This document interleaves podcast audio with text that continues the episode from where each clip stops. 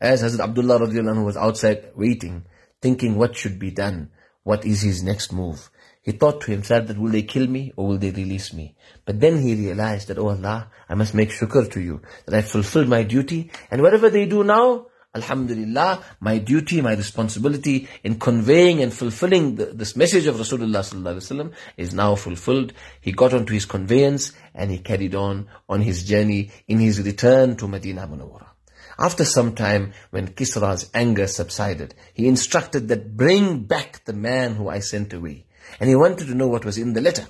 When they find that Abdullah had departed, he instructs them to search for him. They look for him and he had already gone. When he arrives before Janabi Rasulullah sallallahu alayhi wasallam and the report back was given. Allah's Nabi would hear the report, the car guzari of his Sahaba anhum and their journeys for Allah's sake. And then when this part came, that he tore Allah's Nabi's letter, Allah's Nabi said that Allah will tear apart his kingdom.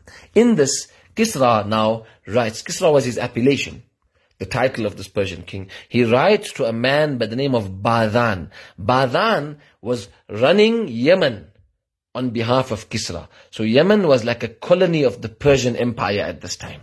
When we study history, Yemen in the past was ruled by Jews, the Jewish people, and then by Christians like Abraha, and afterwards when Abraha's army was destroyed, historically, it was the Persians that then ruled this land. Interesting is for us to learn the meaning, meanings of Surah Al-Buruj and Surah Al-Fil.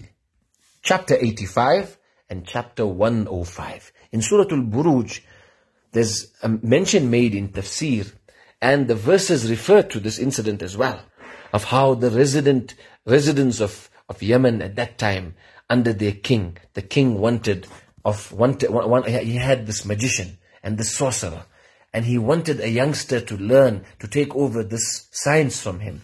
And as this magician finds a young man who was interviewed and who would actually be a suitable candidate.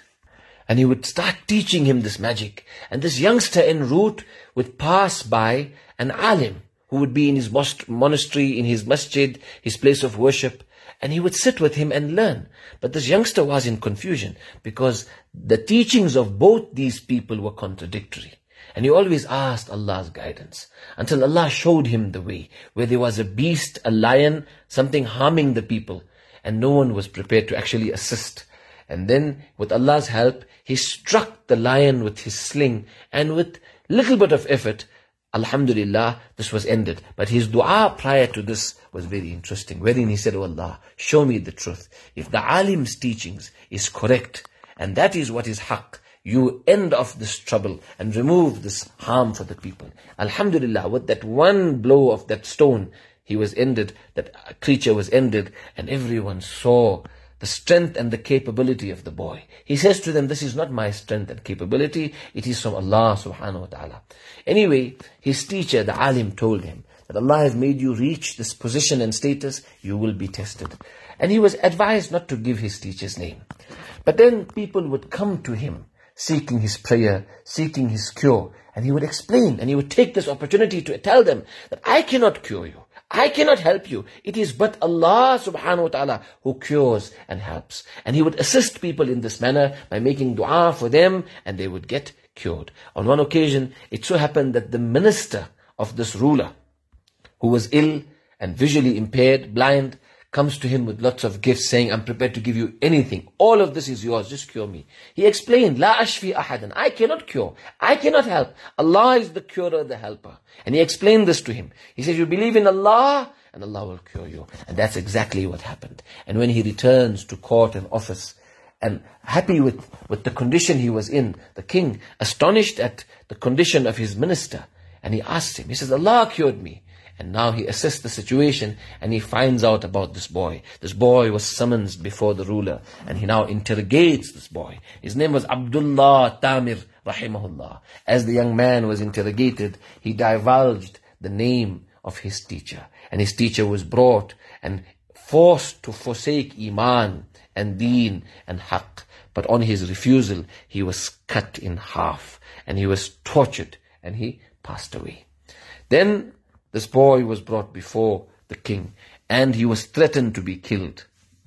But the king knew the value of the boy and he wanted to use him because he thought he has the powers. So he tried to put fear, instill fear into him. So he sent him with his soldiers to the uppermost mountain, saying to them, threaten him. And if he's prepared to succumb and comply, then bring him back. And up the mountain, the youngster turns to Allah. Allahumma kfinihim bima shayt. Ya Allah, Ya Allah, you sort them out with, in a, in a manner that you know best. Ya Allah, how you know, you, be, you know best, you sort it out. And Allah made the mountain shake. An earthquake took place. They all died. And he came back. In shock. He sent him again to the middle of the ocean. He made dua again. Ya Allah, you sort them out in a manner that you know best. And Alhamdulillah, there was turmoil in the water, a whirlwind. And they all died. And he came back. And then he was in shock. The king was frustrated. He didn't know what to do. The youngster advised him, Oh, you want to kill me? What you have to do is gather everyone the entire kingdom and announce to them, Bismillah, that I killed this boy in Allah's name. He says, I want you to clarify the name of the Lord of this boy. برب هذا الغلام. اسم رب هذا الغلام. The king in his frustration and his desperation to end off the boy, he gathered everyone. But he didn't realize the plan and the intention of a da'i, that he gives his life, but humanity must see the truth. And when this exercise took place, and he took the name of Allah, the name of the Lord of this boy, and everyone knew what had happened, Allahu Akbar. On that one occasion, the entire kingdom came onto truth, came onto Iman. And then he dug trenches because of his rage and he couldn't bear what had happened. He didn't realize that this would happen. Allahu Akbar. He didn't realize the efforts of this boy, what a change it brought about.